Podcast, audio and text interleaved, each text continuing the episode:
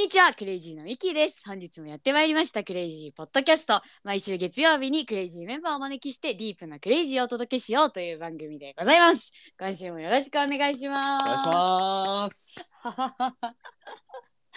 はいありがとうございます。もうねどどうですかね？もうもう皆さん誰が来てるか分かってるんじゃないですか？はい、声でバレちゃいますかね、これは。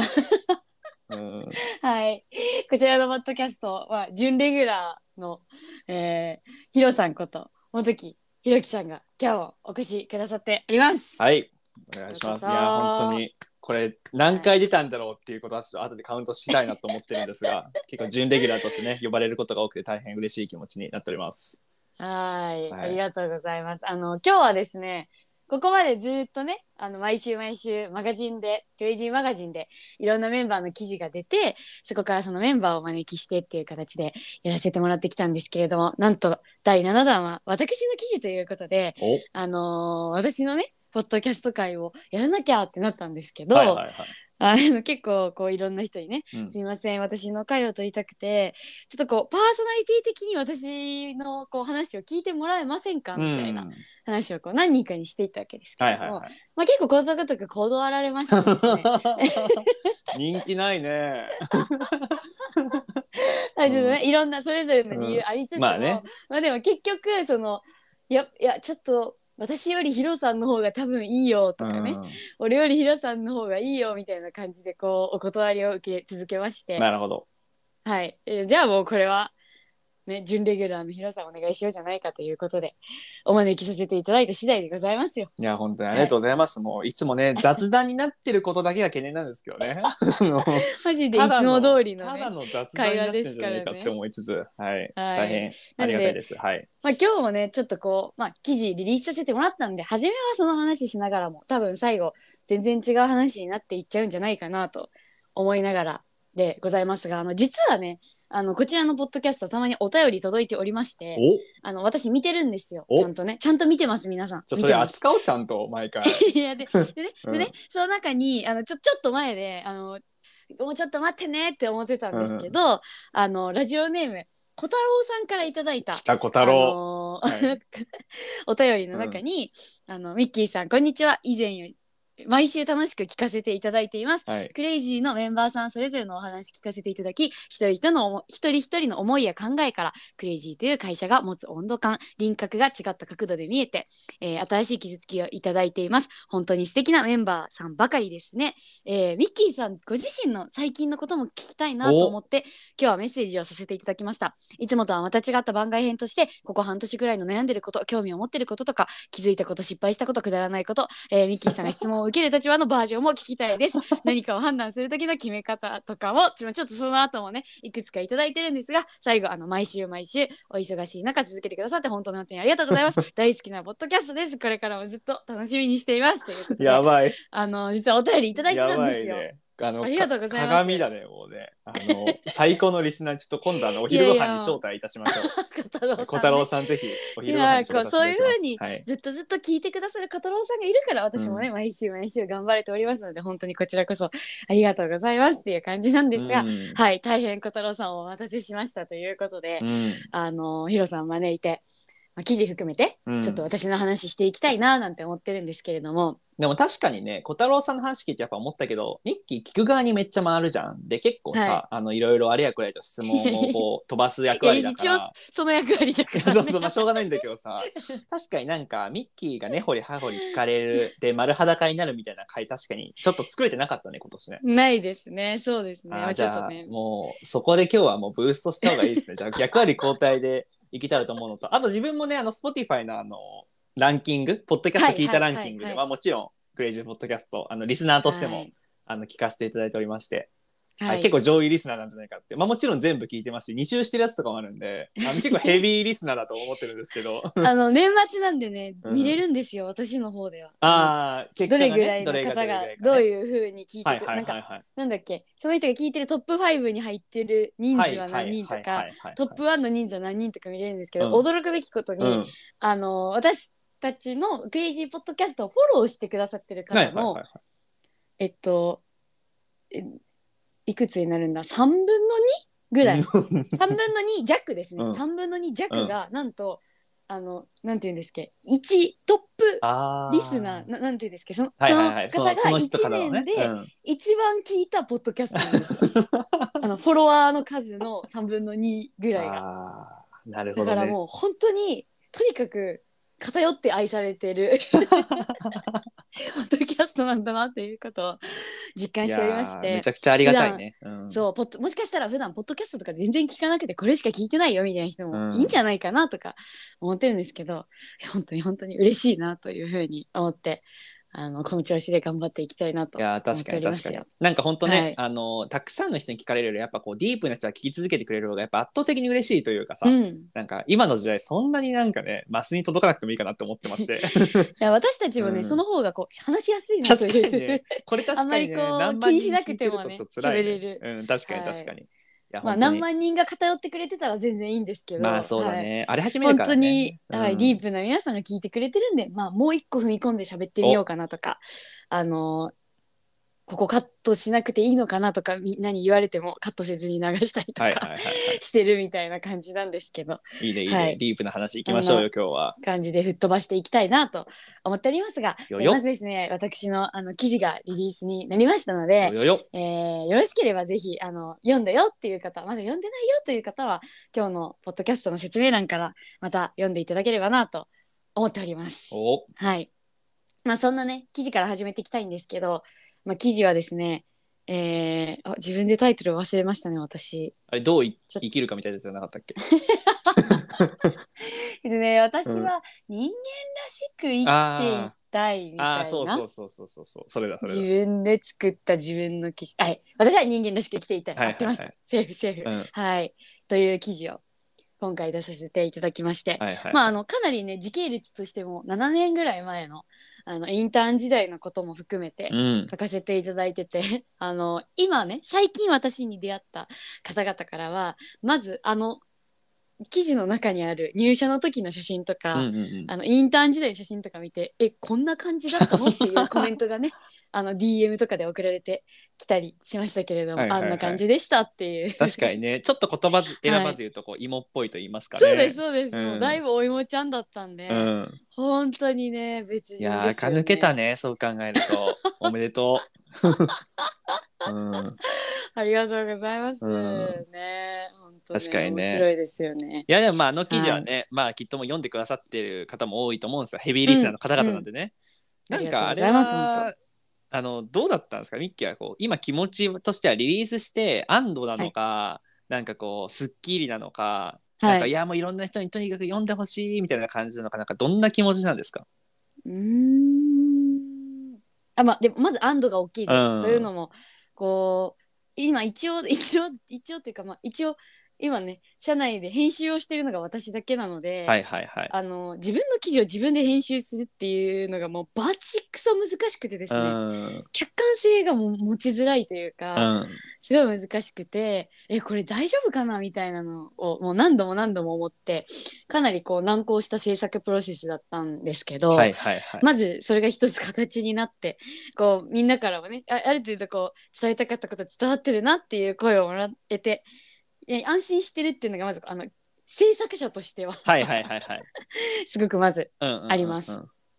ていうことと、まあ、同時に、まあ、その当事者うん。としては、まあ、やっぱり変化ってもちろん何かこうで何かの出来事によって変わっていくっていうこともあるけれどもうん。いろんなこう積み上げの中でうん。変化していくものだなみたいなこともうん。改めてこう自分で振り返っていって思ったのでこう何かのね出来事とか象徴的な印象的なものはすごく大切だなと思いつつもやっぱり今日その1点なんか101を積み重ねられたかどうかっていうことしかないなみたいなことはなんか記事を作っていく中で改めて自分もですしねみんなの記事を作る中でも感じさせてもらいました。うん、いや本当そうだよね。なんかこうできればさ早く手早く素早く自分を変化させたいし成長したいんだけど意外とやっぱ人生のねこう大きな変化とかいろいろ果実みたいなものはねこう、はい、積年の積み重ねられた1.01が掛け算されることによってこういつの間にかすごいねたどり着いてるとこありますよね。なかなかねクイックにはいかないですよねやっぱり。うんなるほどなるほど。っていうのは改めて思いました。うん、なるほどね。いいね。ダイナミッキーその記事出しましたけどもなんかこう、はい記事の中で結構これだけはもうどうしてもリスナーの皆さんに届けたいみたいなのがあるのか 結構もう次行っちゃってて、えーはい。あのもう今日このトピック実は話したくてふつふつしてるんですなのかちょっとそれによってあのこの後の展開変わるなと思ってまして。どうしよう。いやまあそうですね。でもそれで言うと次に行ってます。いやーさすが次の1.01を積み重ねようとしてるんですね。なんていうんですかね、うん。その記事の内容もうん、すごく関連しているというか、結局こうやっぱ私の人生の課題ってこう記事の中でもちょっと書いてたんですけどやっぱレベルを変えてずっとこうアタックしていくもの、うんうんうん。だからこの今回記事を出したように人間らしく生きてたいと思って人間らしく生きていけるようになったからずっと人間らしいかって言われるとあのそうなりきれてない時とか、まだ足りないなって思う時とかもいろいろあるんですけど、うん。まあ、改めてこう具体ね日々の仕事の話とかもちょっとしながら伝えていくと、うん。まあ、今年末、ね、2023年何やりきろうかみたいなところでこう年末に向けてこう本当クレイジーも事業成長すごくしていて、うんうん。組織も拡大していくっていう中で、うん。改めてこうクレイジーのブランドっていうものが、うん。まあ、何なのかみたいなその論し信念体系の整備みたいなことを今やっているんですけど結局それって本当にまたその人間らしく生きてたいみたいなところに帰ってきて、うん。こう答えがないので、いかにこう自分のなんだろうこう信じる道を歩いていくかみたいなことと、なんかそこへの確信みたいなことが問われてるなというのを日々日々仕事の中でも感じておりまして、うん。で特にやっぱクレイジーは愛っていうのをすごいキーワードとして置いてきているのでブランドメッセージ愛は見えるというブランドメッセージを置いてますしパーパスもパートナーシップの分断を、まあ、うん機会と勇気を提供することで、あの解消し、まあ、人々が愛し合える世界を作るというのが私たちのパーパスなのでなんかその愛って何ぞやみたいな のが、まあ、大きな問いなわけですよ。うんこうブランド領域においてはうんそれ結構むずいなみたいな、うん のは日々今こうねまたレベルを変えてそこにアタックしてるなっていう感じでございます。うんなるほどね。はい、なんかブランドとはみたいなのってね、まあ世の中いろんな切り口あるのかもしれないけどね、結構そこは哲学的なものではあるというかさ、うんうんううん。ん、ね、あの世の中のまあイメージみたいなもの、例えばディズニーだと、なんかディズニーって聞いただけでこう想起する、ファーファンってしたイメージとかあるじゃん。はい。はいそれはクレイジーはい。はじゃあどんなイメージを作りたいんだろうなとか、でも結局そのイメージ作ってるのって、もちろんウェブとかもあるけど、結局はクレイジーの人に会ったりとか、サーそうなんですよ。ビスを受けた瞬間の何が伝播するかっていうことの積み重ねがそのそれぞれの A さん B さん C さん D さんの顧客に対してのイメージを作るわけじゃないですか。はい。そうじゃあそこの電波のじゃあ何を伝播させるんだろうかとかね。どんな体験価値を作るのかみたいなところは確かにすごく深みがあるというかそこはかつ愛みたいなちょっと捉え、一見捉えづらいものを扱ってるのですごくそこはね、まあ難解というかねあの哲学知恵があるよね本当ね。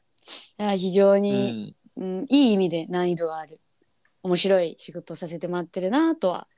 思いますね。やっぱりそのねさっきもこう1.01とか1.1なんかどれだけ積み上げていけるかでしか変化がないみたいなうん。話ありましたけど結局そのそうなんかこうインスタントなものって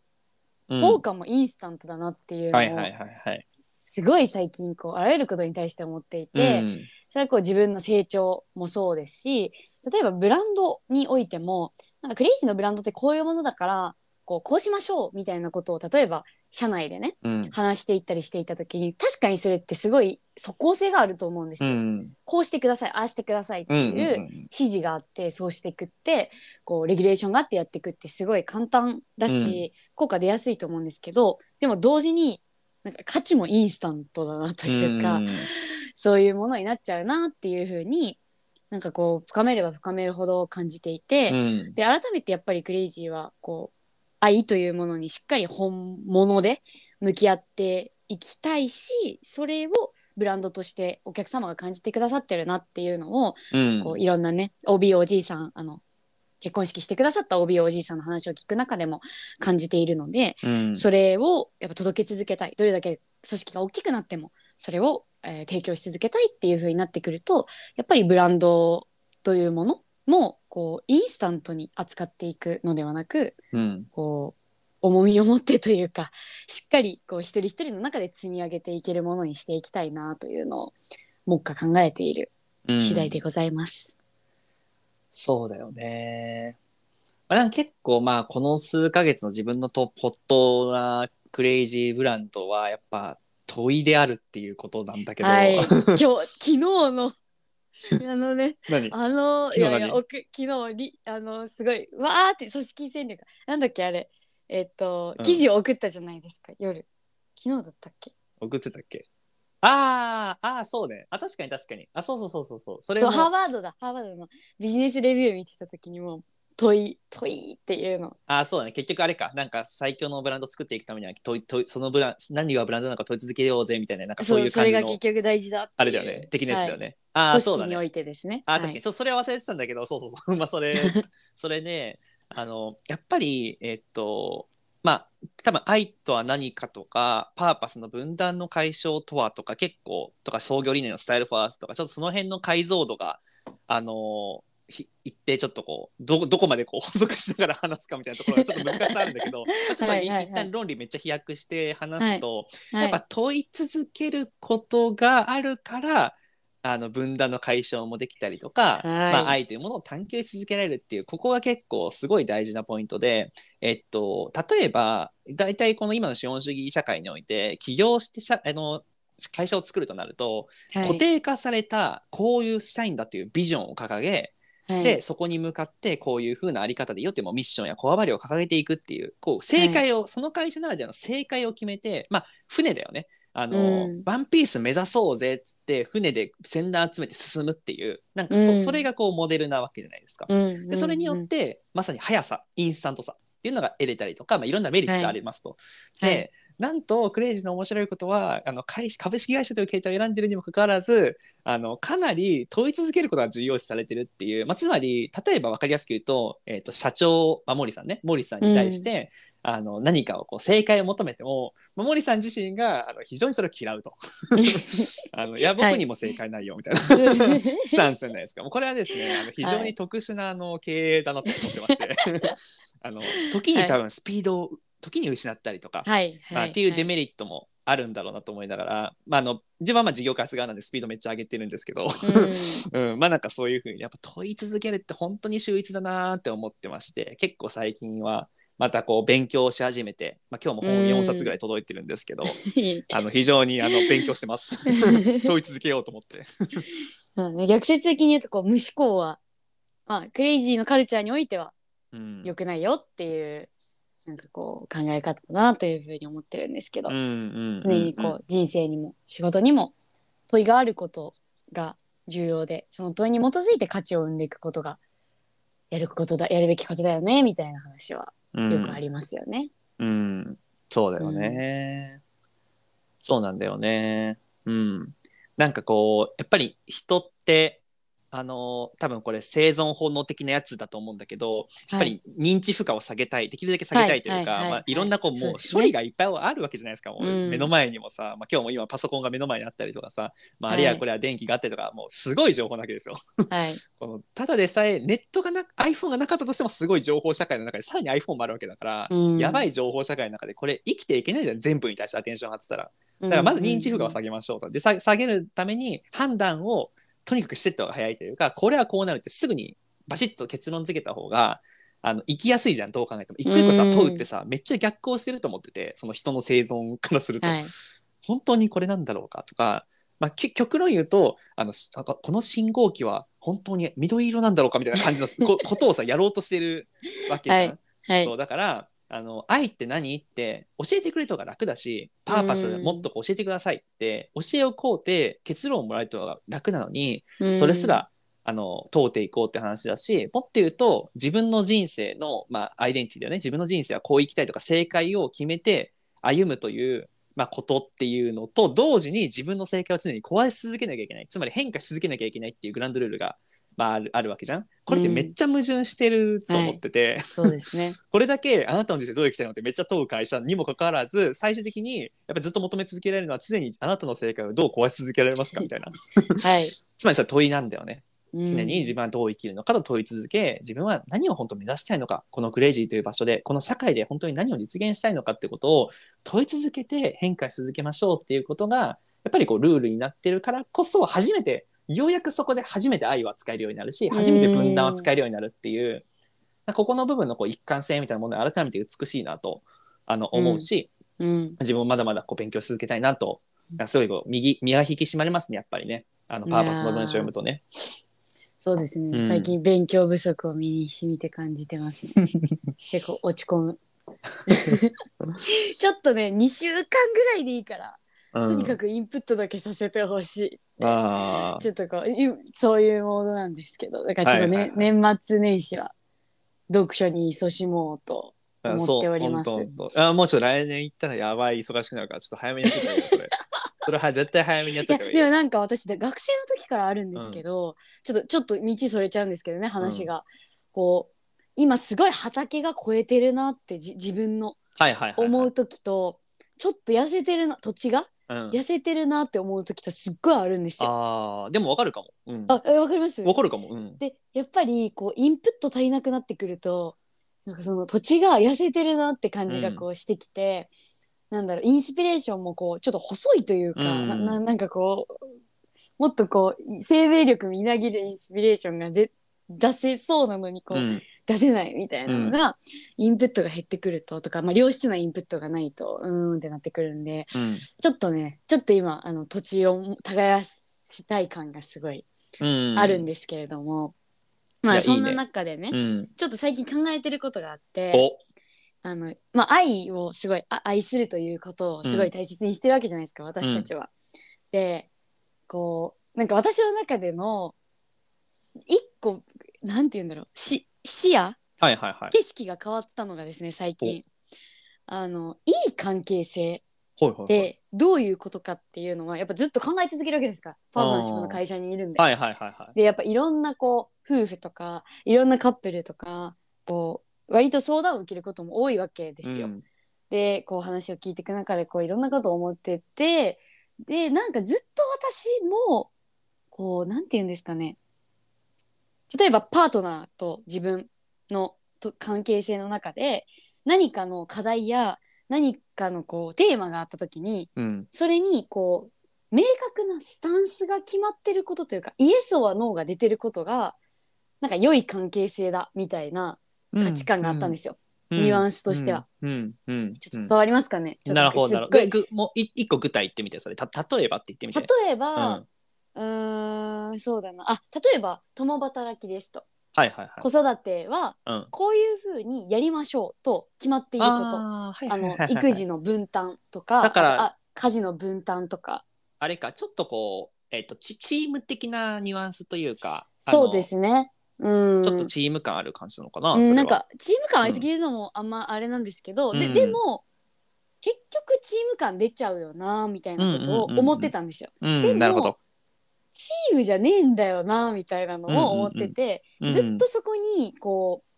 う納得できなさというか、うん良い関係性とは何なんだという特に近しい関係性においてっていうことが、ずっとこう釈然としてなかった一つのテーマだったんです。なるほどなるほど。で最近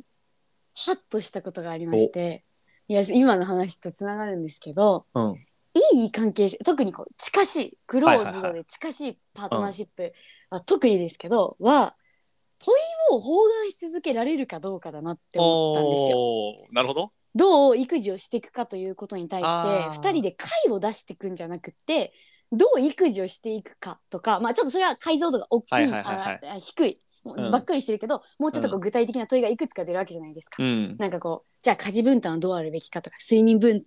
不足はどう解消するべきかとかいろんな細かい問いが出てくると思うんですけどそれに対してこうしようああしようって決まってることがいい関係性なんじゃなくてうんその問いを包含し続けられる受容力がその関係性の中にあること。はいはいはい。その器の大きさがどっちかとかってことじゃなくてその関係性の中にあることがいい関係良質な関係性なんじゃないかっていうのをに最近あのなんかカーンってきまして。そうだから何って結論は別にないんですけど、うん。でも結構そのいやチームじゃないんだよなとかあのか私的にはパートナーシップはうん。経営しちゃうとダメってすごい思ってるんですけどはいはいはいはいはいはいはい。それはまあ、はい。プロムのことをかんか借りるとちょっと病んだ愛の形だなって個人的には思っておりまして、うん。そうじゃゃないんだけどでもなんかいいパートナーシップってそんな感じもしちゃうことにもやついて、ずーっともやついてきたもう29年、うん。もやついてきたことに対してこれだっていうのが最近一個見えたことですね。あのそれはあれですねパートナーシップというものを講義にしても同じこと言えるなと思ってましてはい、あまあ今ミミッキーのすすでに講義であニュアンス言ってたかもはいはい。しれないけど、はいあそうそうはいそうですえっです、はいはい。と、親友や、うんえっと、上司部下、国々も、えっと、組織うん、とかそのた人間のその人の間と書いて人間じゃん。そうの間においては、多分これ、えっと、国と国の間もそう。そうえーそう国々もそうです。本当そう。そう。それなんですよ。だからそれってやっぱそうだよね。いやすげえもう超わかるというか結構すごいわかる、その奥にあるものまで結構わかるって感じなんだけど その話は。その話すげえわかるんだけどやっぱそれそれってやっぱり逆行してるんだよね。改めてなんだけど。そのつまりと問い続けることとかその、はい。まあちょっとほ保留するとかこう哲学し続けるわけじゃん。例えば私たちのパートナーシップとはどうあるべきなのかとかどうしたいのかとかさ、うんうんうん。なんか子供をどういうふうに育てたいのかっていうふうに、うんうんうんこうこ決めない？あきちょそう仮仮にするんだよね多分ね。チャットを包含し続けられるそうだよね関係性じってことだよねゃないと難しいの。ってことだよね。はい。いやーそれはちょっと今の時代とはどうなんだろうね。この今の時代はやっぱ決めたいんじゃないですか？社会のトレンドとしては。今ブームは決めることだよぶ決めることじゃない明確にすること言語化することが今のブームでしょ。そうです。やっぱ資本主義はスケーラビリティ大事だからとにかく言葉にすることや明確にすることそしてビジネスの明確さが大事じゃん。お金っていう。いやだから、うんそうじゃない形で私たちはスケーラビリティを実現したいじゃないですか。ああそれはそうそうそうそうそうそうそう。それはそう。そうこれだって思ったんですよ。うんそうだね。はい。その経営の形を実現したいクレイジーは。ああそうだね。そうああ組織に転用するとってことね。はいとか事業ね。ああそうだね。って思ったし、うんそのそれを気づいたのもなんかこう夫婦のこととか考えてたっていうのはもちろんなんですけど、うんこうよくねやっぱり、ね、いろんな戦争だったりだとか世界平和みたいなことが言われる中で、うん。まず目の前のことが大事だよっていう論法ってよく使われるじゃないですか。目の前の人との関係性をどうするかが、うん。結局こう大きく大きくなって、そういう世界のことにつながっていくよみたいなこと言われると思うんですけど、うん。それになんかこうそれそれはわかる。それめっちゃそうだと感覚的には思うんだけどでもそのチーム的にうん。この1対1ワントゥーワンのこの人との間にある問いをイエス・オア・ノーとかこうだああだって明確にすることの先にうん。なんか平和があるってあまり思えなくって、うん。何なんだこの違和感はってずっと思ってたんですよ。うんうんうんうん。って思ったら、まあ、有理論的に言うと保留する力だし、うん。やっぱ葛藤を包含する許容力というかなんか器みたいなものが、やっぱり人と人との間にも必要だしうん。その国家や国家あ国家と国家や組織と社員やこう、ね、組織と組織みたいなものの間にもうん。なんか本当に必要なのはそれなんじゃないかっていうのを思って、これだと筋が通るなってこう思ってたというか、ずっとこう釈然としなかったところが一個つながったなっていううん。感じだったわけでございます。いやでもめっちゃいいね。多分この辺この話はね結構もうずっとあと10回全10回ぐらいやってもいいぐらい 結構もううちの根幹の話だと思うこの話は。マジで。じゃあ社員の皆さん大丈夫ですか？聞いてますか？大事な話です。これねあのもう違う言葉であれこれ言い換えながら多分全10回ぐらいやってもいいぐらいのすげえ大事な話。まあ今は多分ミッキーいやこれはねの最近の気づきという切り口今入ってるけど、はいはいはい。これタッチしてるとこマジほんすごいコアなとこだから。そうもうそう思い始めると、うんあらゆる歴史上の出来事も出てきますしあーはいはいはい。ああらゆる引用もあれはこういうことだったのかって なるわけじゃないですか。うんうんうんうん。そうなんですよ。だからね結構ねこれ私一個私はこう真理に近づいたなってちょっと嬉しい気持ちで言います。うん。いやそうだね。はい、そうだと思うよ。あのそれって、えっと、葛藤を許容するということっていうことってさ、はい。あのなんだろうな。言葉にするとすごい、まあ、こそういう言葉になるんだけど、うんうん。それを本当にじゃあ例えばじゃあリーダー、えっと、リーダーが葛藤を許容できるリーダーなのかどうか、まあ、そのレベル感もあるじゃん、葛藤を許容できるレベル2と510100とかあるわけじゃん。はい。でやっぱりこれはですねいかに自分が壊された経験があるかが結構大事だと私は思ってまして。うん。壊された経験。壊されたというかその自分の正しさがそうじゃなかったんだと、まあはい時にアイデンティティクライシスかもしれないんだけど、うんうんうんそういうふうにこう気づかされてくるっていうことの積み重ねがいかに自分の中にか自分結局外の世界の葛藤を共有できるイコール自分の中の葛藤を共有できるということじゃないですか。うんうんなのでうんうん自分の中に葛藤を許容できる体験って、うん。えずっと A だって信じ続けてうわ B 大事だったんだってはじ 初めて気づいてでこれ言われてでもねそれってき言われてるのよよく周りの人に「そういやあなた A ばっかり多めてるけど B も大事なんだよ」とか言われてるんだけどうん。本人は入らないわけです。うんですごい何か壁にめちゃくちゃぶち当たったりとか まあこうすごい大変な出来事があった時に初めて、ううんわ自分この B も大事だったなってここでこう芯から分かった時に、初めて A と B 両方大事なんだって気づけて自分の中に A と B が無事に内包されてこれでは初めて A と B の葛藤両方と共用できるリーダーになってメンバーに接してる時に正しさを押し付けずに両方でこう包み込めるっていうことができるようになるっていうここのなんかこうつまりあの人間的なこう成長というかこうチャレンジして壁にぶつ当たって自分でこうどんどん変化していくというかこうさなぎになって蝶になってっていうのをやりやり続けていくっていうことでしか葛藤は許容できないんだろうなと思うし対社会に対してもそうでじゃあ例えば政治でこれ AVS B っていうのもやっぱり自分の中でどれだけこうそういう経験があるかによって物事の見え方もちょっと歌変あの批判的にいい意味で批判的になれるというか、そうじゃない面もあるうん。って思えるっていう。でこれあのじ自分も事業開発もずっとやってるけどすごいやっぱ最近の変化はあの結構面白いんだけどこう事業開発でさ自分の情熱を燃やして、はい。あの事業を作んなきゃいけないわけじゃないですか、はいはい。じゃないと何も生まれないわけだから、はいビッグバンを起こさなきゃいけないんだよね。うん。で、まあ、そうするとやっぱさいやなんか自分の人生を主で生きる人増やしたいなとかって思うわけじゃん。うんうん。ででもすごい面白いんだけど一方ででもってなるとこれ一個何かを立てる旗を立てるわけじゃん。一個何か旗を立てるということはそうじゃないもの。やっぱりどうしても時に排除してしまうようなことになったりとかうんうんうんうん何かを否定することにも絶対言葉ってなっちゃうわけじゃん、うん。だから常にじゃあ自分の人生を主で生きる人を増やしたいと言っている自分でこっちで普段じし仕事するんだよ。でもうん。読む本とかは逆に、えっと、本当に、ね、人権ってどういうふうに社会変遷したんだろうなとか、うん。なんかその基本的人権とか日本語憲法を改めて読み返してみようとかね例えばとか、うん。まあ、啓蒙思想とかさあの辺のこう、うん自分の人生をこう主で生きる実存主義とかね。あの辺を こう見返してそれの罠は何なのかっていうのを 逆にこう逆張りで通っていくみたいな。はいはいはい。でじある種それって自分を疑うことでもあるからちょっとあのなんだろうないい意味での自己統制って大事だと思う事業開発って。うんうんでも自己統制をうまく活用してパワー出しつつもでも一方でこうなんていうんですかな。じ我々はそのパーパスや分断を解消を歌ってるからそうじゃないところの学習とか自分をこうある種こうまあ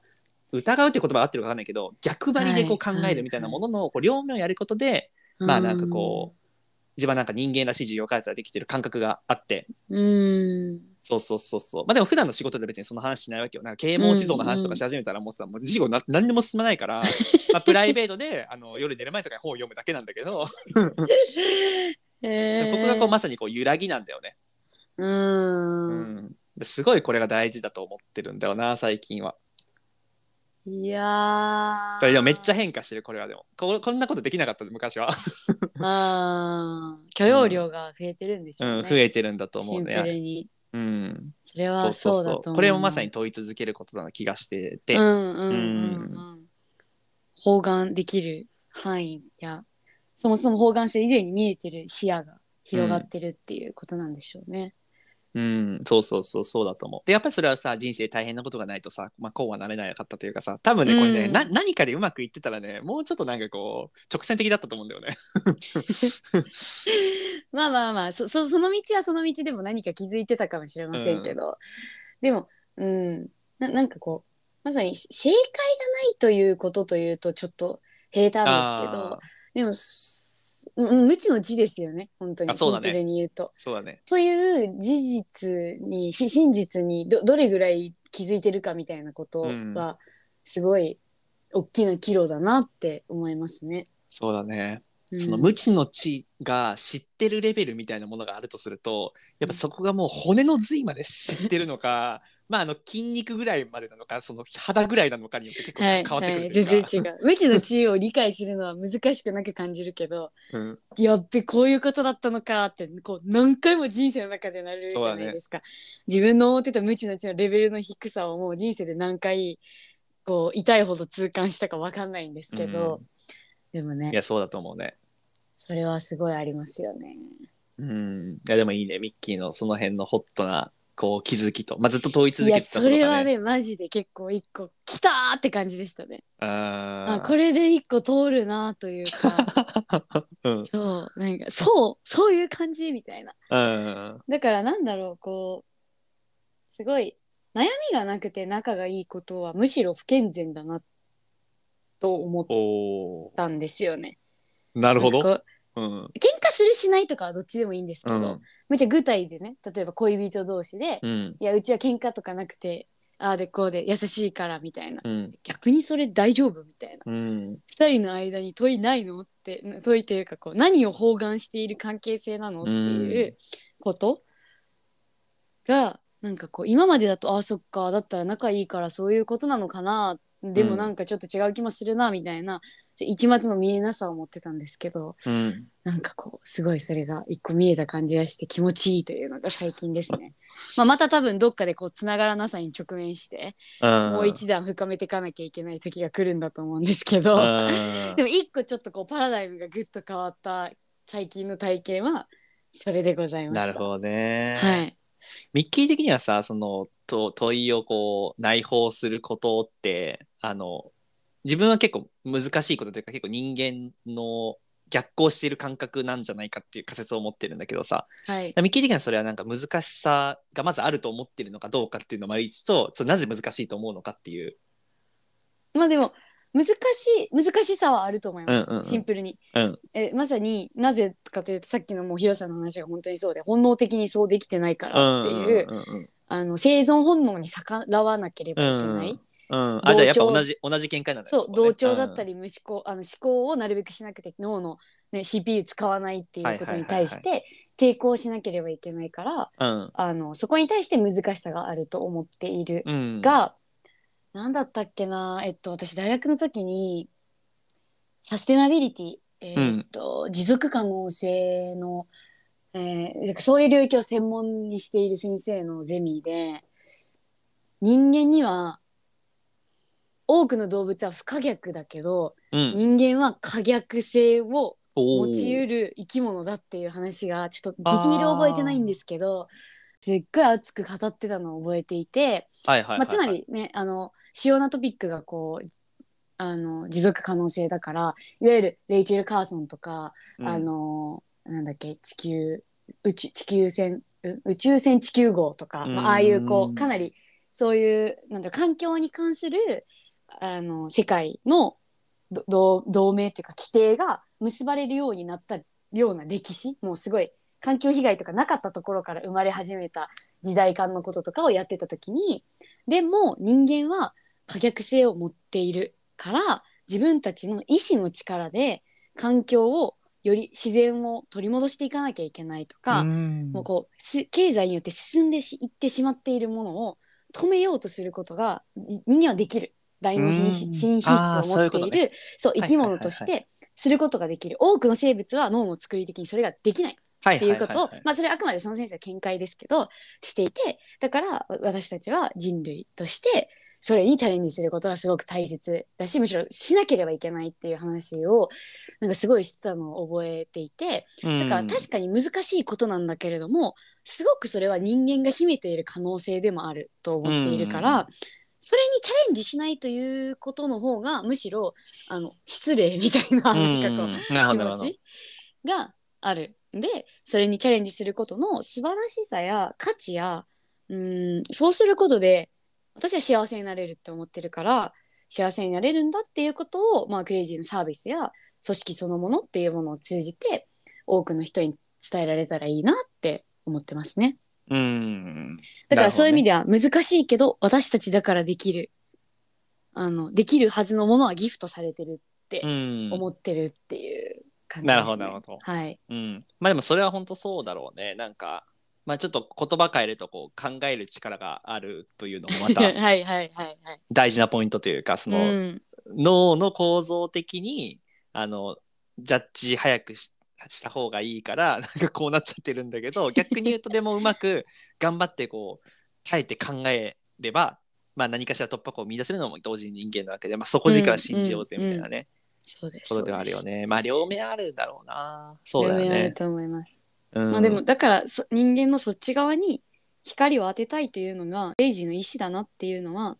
うん改めてすごく思っていて、パーパスでは機会と勇気を提供するっていうふうにはお伝えしてるんですけどさっきあのヒロさんの言葉で言うと何でしたっけ？破壊じゃないけどこあ壊していくみたいなね。う壊していく、なんか結構うちの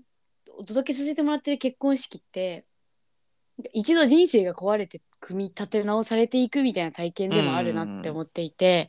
ちょっとね壊れる壊れるって言われると不安になっちゃうお客様もいらっしゃるかもしれないんですけど、うん。まあ、世の中的なことで言うと人生の棚卸しみたいな感じですけうん。ど、でももう一回こうなんていうんですか違うところから見てみるとか当あそうだね日こう親御様やご家族や友達が来ることでなんかみ見えていなかった事実が見えてくるとか,、なんかそういうことがあるのが本当に結婚式だって私たちは結婚式にそういう可能性を見ているのでで結果人生が変わっちゃうっていう、うん。なんかそれはすごく、うん、それそのものを提供してるんだなっていうふうにそうだね。うん、思ないんかやっぱ氷いつもこうこなしてると氷に例えるのが一番わかりやすいなと思っててさはいはい。やっぱこう氷の形が例えば四角い立方体の形の氷があるとするじゃん。はい。でそれを星型に変えたいってなった時にまずその氷溶かさないとそもそも変えれないっていう だからアンフリーズが大事なんだよね。溶かすっていう、はいはで溶けた後に型にはめてで少しこう時間が経つと初めてそこでまた新しく凍るわけじゃん、なんか人間の変容もこれに近いと思っててなんか自分の正しさというものが何かある瞬間に溶けた時や違うものが見えた時に初めて溶けて、でも溶けただけだと別にそこからこう次に行けるわけじゃなくそこからまあ新しいチャレンジをしたりとか自分なりにこう工夫していくことで、まあ、例えば1年2年3年経った後にこう気づいたらすごい変化してるっていうこともあるし、まあ、もちろんすぐ変化するものもあるんだけど、うん。なんかそういうこう unfreeze change refreeze みたいなものはもともと組織せん組織のフレームワークだけど、はい。なんかすごく人間関係にも当てはまるなっていうのは感じてますね。まあ、分断を溶かす溶かすというかね。確かに。うん、わかりやすい。ね。うん。面白いですね。そうだと思います本当に。でももう本当最近はそれ。本当にもう本当最近直近この12日。あーってなってるのはそれですね私は本あーいやいいね。いや本当もうどど真ん中だね。それはパーパスの本当ど真ん中の話だろうなその話は。当うん本当にその許容量を上げていきたいなって自分に対しても思いますしうん。やっぱこう今日々仕事をする中でもすごいパラダイムに敏感になってるなみたいなのは自覚していて、結うん。局そのね溶かすっていう話って自分のこうあらゆる枠、うん。観ってい私たちは呼んでますけど、ものの見方うん。が固定化されてるわけじゃないですか、一定の形で。うん。それをやっぱ疑ったりうん。こう壊したりその外に出てみたりしないとこうゲームチェンジ起こらないというかうん。結局その缶の中での結論しか出せない。けどやっぱそれだと全然なんか出したい結論じゃなかったり作りたいレベルのものではなかったりしていく中で、いかにそのパラダイムあなんかこう今パラダイムに触ってんなみたいなことをうん。自覚して、ちゃんと向こう側に行くとか壊すとか変えるとか違うところから見てみるっていうことをなんかこうやれるのが大事だなっていうのをうん。日々日々仕事しながらうん。感じてますね。ちょっとさ切り込みなんだけどさ、はい。あの全然逆の話してもいい？はい、なんか逆にパラダイムを死ぬほど固定化することによって切り開かれてきた歴史なんだっていうことも同時に思っててだからこれこれすら多分問いだと思うんだけど、うんうん。まあの12月あ昨日公開された「ナポレオン」っていう映画があるんですね。はい。あのまあ、見てきたんですけどもあのね、もうえー。いいなやばいぐらいのパラダイムの固定いやぐらいだしそうですよね。あの時代もちろんそう時代もそうだし、まあ、はいフランス革命って言ってるぐらいだから、もうね、劇的なナポレオンうの正しさがえぐいわわけですよ。うん。だしあの非常にねもうあのなんて言うんだろうねもうああえっと愛もさ、まあ、いろんな愛があるんで別にいい悪いはないっていう前提の中で話すんですけど、まあ、非常にこうあの依存関係甚だしい愛の形を、はいはいはいはい クロムのクロムで言うと。そまあれ,、それが悪いわけそれもじゃないけどね。美しいですからね。うん。うんっていう形でも非常にもう興味深すぎて、まあでもこれはえーわかんない西洋の人が見るとこう美しい愛だとか思うのかもしれないけど、まあ、個人的にうん。はあのあもうちょっと進化してほしいみたいな ちょっとこうパートナーシップ見つめ直してほしいとか思いつつ、まあ、権力を持っちゃったからさ、はいはいはいあれなんだけど、まあ、ちょっと話戻すと、まあ、やっぱただあのねやっぱねあれぐらい歴史を超絶変えるリーダーシップを持った人って、もうとんでもないぐらいのあの正しさがあるというかそうだと思う。だしめちゃくちゃやっぱり、えっと、多分自分のこれ完全にこれ考察でそんなにナポレオン詳しくない前提なんでちょっと間違ってたらリスナーの方教えてほしいんですけど自分が映画見てるだけで捉えたのは、やっぱ彼の中にものすごい怖さとか、えっとね、不安とかが強烈にあるはずおそらく。うんうん。そう。でっていうものがなんで最初のこう港の戦いとかあとめっちゃビビってるのねその映画でもこれは描写されてるんだけうどなんだけど徐々に徐々にこう戦績上げていけるとなんかこう自分の中で戦いが勝てるようになってくるわけじゃん。で結構頭はいいわけだからどんどん作戦で勝てたりするから自信がついてで自分のその正しさがどんどんこう強くなっていくんだけどはい常にでも不安だしあのまあ、そのロシアで行った時に、まあ、モスクワに行ってそう制圧しようとしたら、まあ、モスクワがもうもぬけの彼になってたと。でうんナポレオンは腹立つわけですよ。その要は自分はめちゃくちゃフランス愛して自分なら絶対しない行動を相手は取ったと。で、うんもう超絶腹が立ってでも冬が来るからいやいやもう絶対ポーランドで一旦待った方がいいと冬は絶対な乗り越えられないよさすがにみたいな45万人ぐらいでタイがいるわけよ。なんだけどうんもうナポレオンの正しさがすごい強いから絶対にあの追いかけてやるって言っても追いかけて結局まあほとんど45万人のタイが壊滅しちゃってナポレオン島流しになっちゃうんだけど、なんかそれぐらいこう自分のもう強烈な正しさが逆に言うとうん負けも一部作ってるんだけど、でも多分ね50戦ぐらいしてねほぼ勝ってんだよね。うん。9割ぐらい勝っててでフランス革命を起こしてで今それが多分我々のあの豊かさをもしかしたら間接的に影響してたり、うん。自分の価値観にもつながってるかなり大きな出来事じゃんフランス革命って。うんそうなんかあれを見てていやーここまで正しさに振り切るとこんだけ世界変わるんだと思うといやなんかこいや分からんなと思ったというかいや本当にこれはこれで否定できるものじゃないなって思って。うんん。そうですね。いやそうそうそう。そう。でもなんかすごいわ分かるなというか、うん。こうその今ね日々仕事の中でもパラダイムにこうすごい触ってるなって感じがするみたいな、中でも同時にこれは変えちゃいけないんじゃないかって思う時があるわけですよ。うんうんうんうん。こうなんだろう。貫かなきゃいけないスタンスなんじゃないか、はいはいはいはい。これはっていう、のを思う時もあって、うん。でえーっとそれをすごいパラダイムと同時に扱っていった時にうん。気づいているのはですねやっぱりあのクレイジーって正解はないって森さんも言いますし、私もすごいそう思っている、うん。けれども同時に正解はないという正解は持ってるわけじゃないですかもう、ああはいはいはい。矛盾ですけど。はいはいはい、もう持ってるわけですよ。正解があるっていうその通りことにだと思います。対していやないよっていう正義を持ってるんですよ。そ。の通りだと思います。だしこう、まあ、愛における成長がとにかく大切だっていう価値観を私は持っていて、多分それに対してはのノーとはならない。うん。多分そこに意志が立っているから、うん。こう人生の中でノーとはならないだろうなっていうことの中で、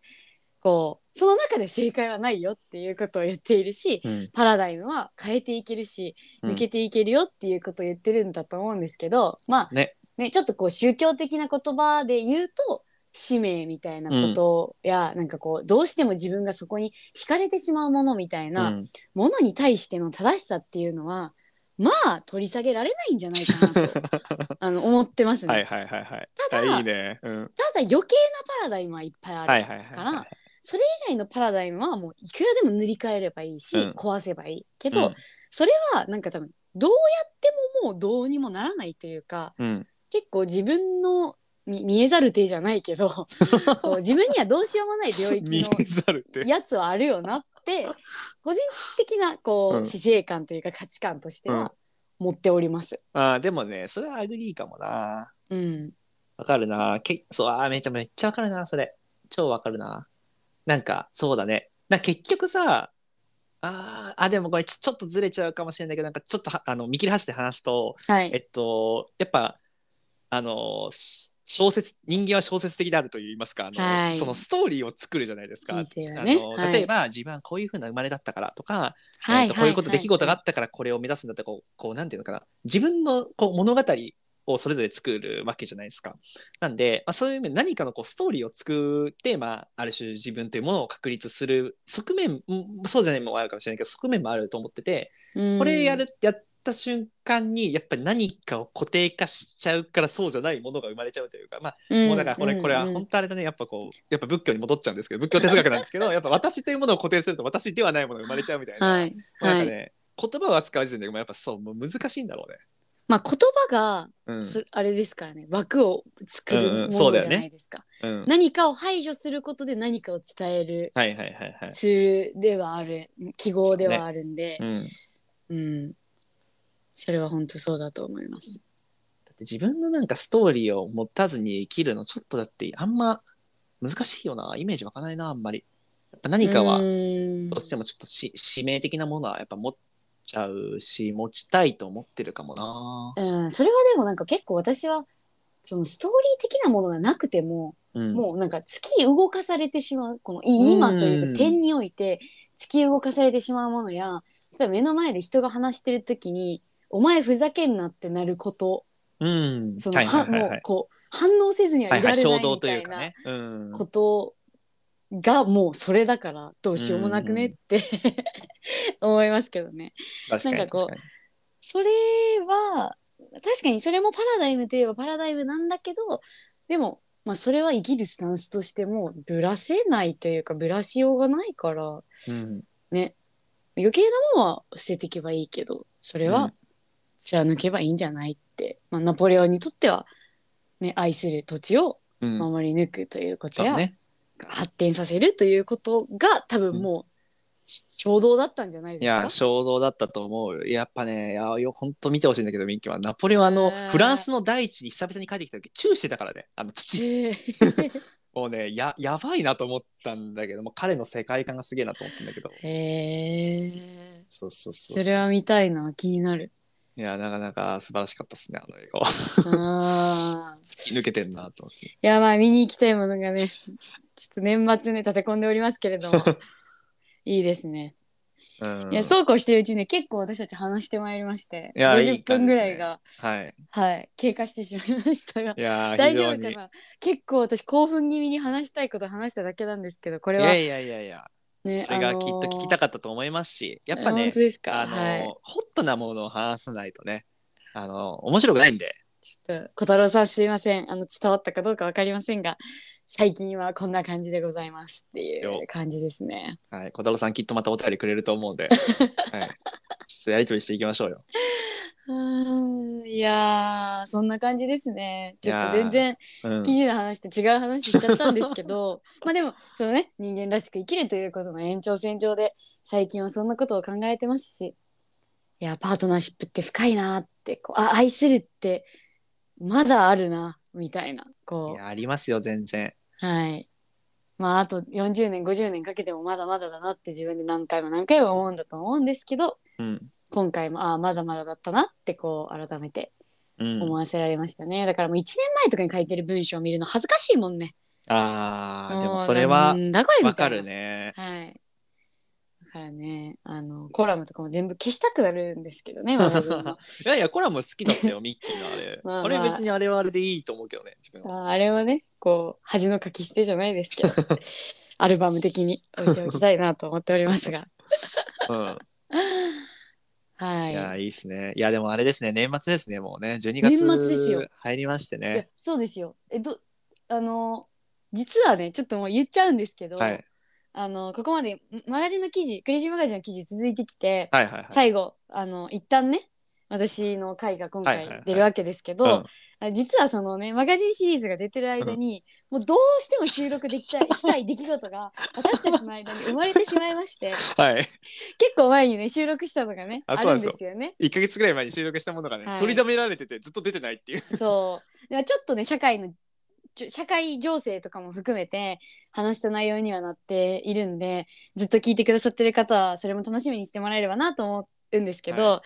結構ねナイーブなことをねあのナイーブというかセンシティブだナイーブじゃないそうなんですよ。ちょっとあの予告させていただきますと、あの 来週の回はですね、あの最初の35分ぐらい多分あのお互いにちょっとこう何かによ寄った発言をしないようにすげえこう回避しながら話私しててたちがねそう、はいめちゃくちゃゴタゴタしてます。あの多分ね 一番二人が一番ゴタゴタしてんだと思うんだけど、でも三あの40分ぐらいからなんかすごいこう。なんか安心できてすごいいろいろ話し始めるっていう ちょっと独特な回になってますので、まあ、それも含めてね、はい。楽しんでいただきたいですし。35分ぐらいの探り合いを。そうそうすげえ探り合ってる。まあ、探り合いっていうとあれなんですけど、まあ、やっぱ、うなんかそれを話すことによって誰かを否定したいわけでもないしそうなのよ。誰かを傷つけたりするのは本当に不本意だからなんかそれに気気をつけたいっていうことをお互い言語化せぬまま ずっと思っててちょっとこう気をつけ続けてたらなんかこう確信に迫れないみたいな会話が30分ぐらい続いてしまって。めちゃくちゃ面白でいわ。40分35分40分目ぐらいからこうバーってこそう急に確信に触れ始めるっていう。あれはあれで面白い来回月になっておりますので、まあなんかソーシャルフィールド的なちょっと場を感じていただける。そうだね。片方がね緊張してるといい話が出てこないっていう。いや本当はね今日の回とすごい変化あるだろうね。なんか確かに。2週リスナーからすると2週同じ続いてるわけじゃん。なんだけど全然雰囲気違う、撮ったタイミングが全く違うからさ。すいませんリスナーの皆さん。ね、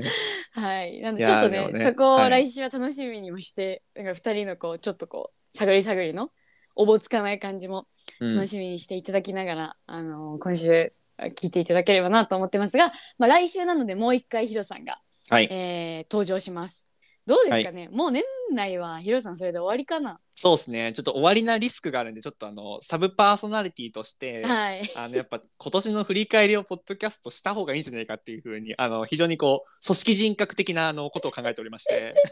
はい。そうそうそうそうまあ今年ポッドキャストどうだってね？って話と、まあ、ちょっと来年こんなことしたいね？みたいな話がなんかできたら個人的には嬉しいなと思ってるんですけど、まあ、ミッキー的にいやそれもちょっと年末まであの他の人やるんで大丈夫ですならここで終えたいと思います。じゃあ年末最終回出てきたらどうですか？いやちょっとそれは出過ぎじゃないですか？でも今年一番出てきてるヒロさんと振り返らずして私は一体誰と振り返ればいいんだっていう あーなるほどね。問いがありますよ。あいいんですか？まあ、確かにでも結構でもちろん全部聞いてるわけですんで、はいはい。確かに、はい。確かにね。適任でしかないと思いますので。わかりました。じゃあじゃあもうそうしましょう。その時に。はい、なので、えー今週ですね。今月めっちゃ出んだ。私の、えー回が出まして、はい。来週ちょっともうどうしてもしびれを切らして撮ってしまった、えー回がそうそうそう出ます。はい、あのもうあの予告というかあの、ね、ずっと聞いてくださってる方々にあれだから告知的に話しておくと、まあ、イスラエルパレスチナのことについて、社内でこうちょっとね研修的に扱ったことがあったんですけれども、まあ、その回を経て感じたこととか気づいたことみたいなことをあの来週の回では話してます。なんかこう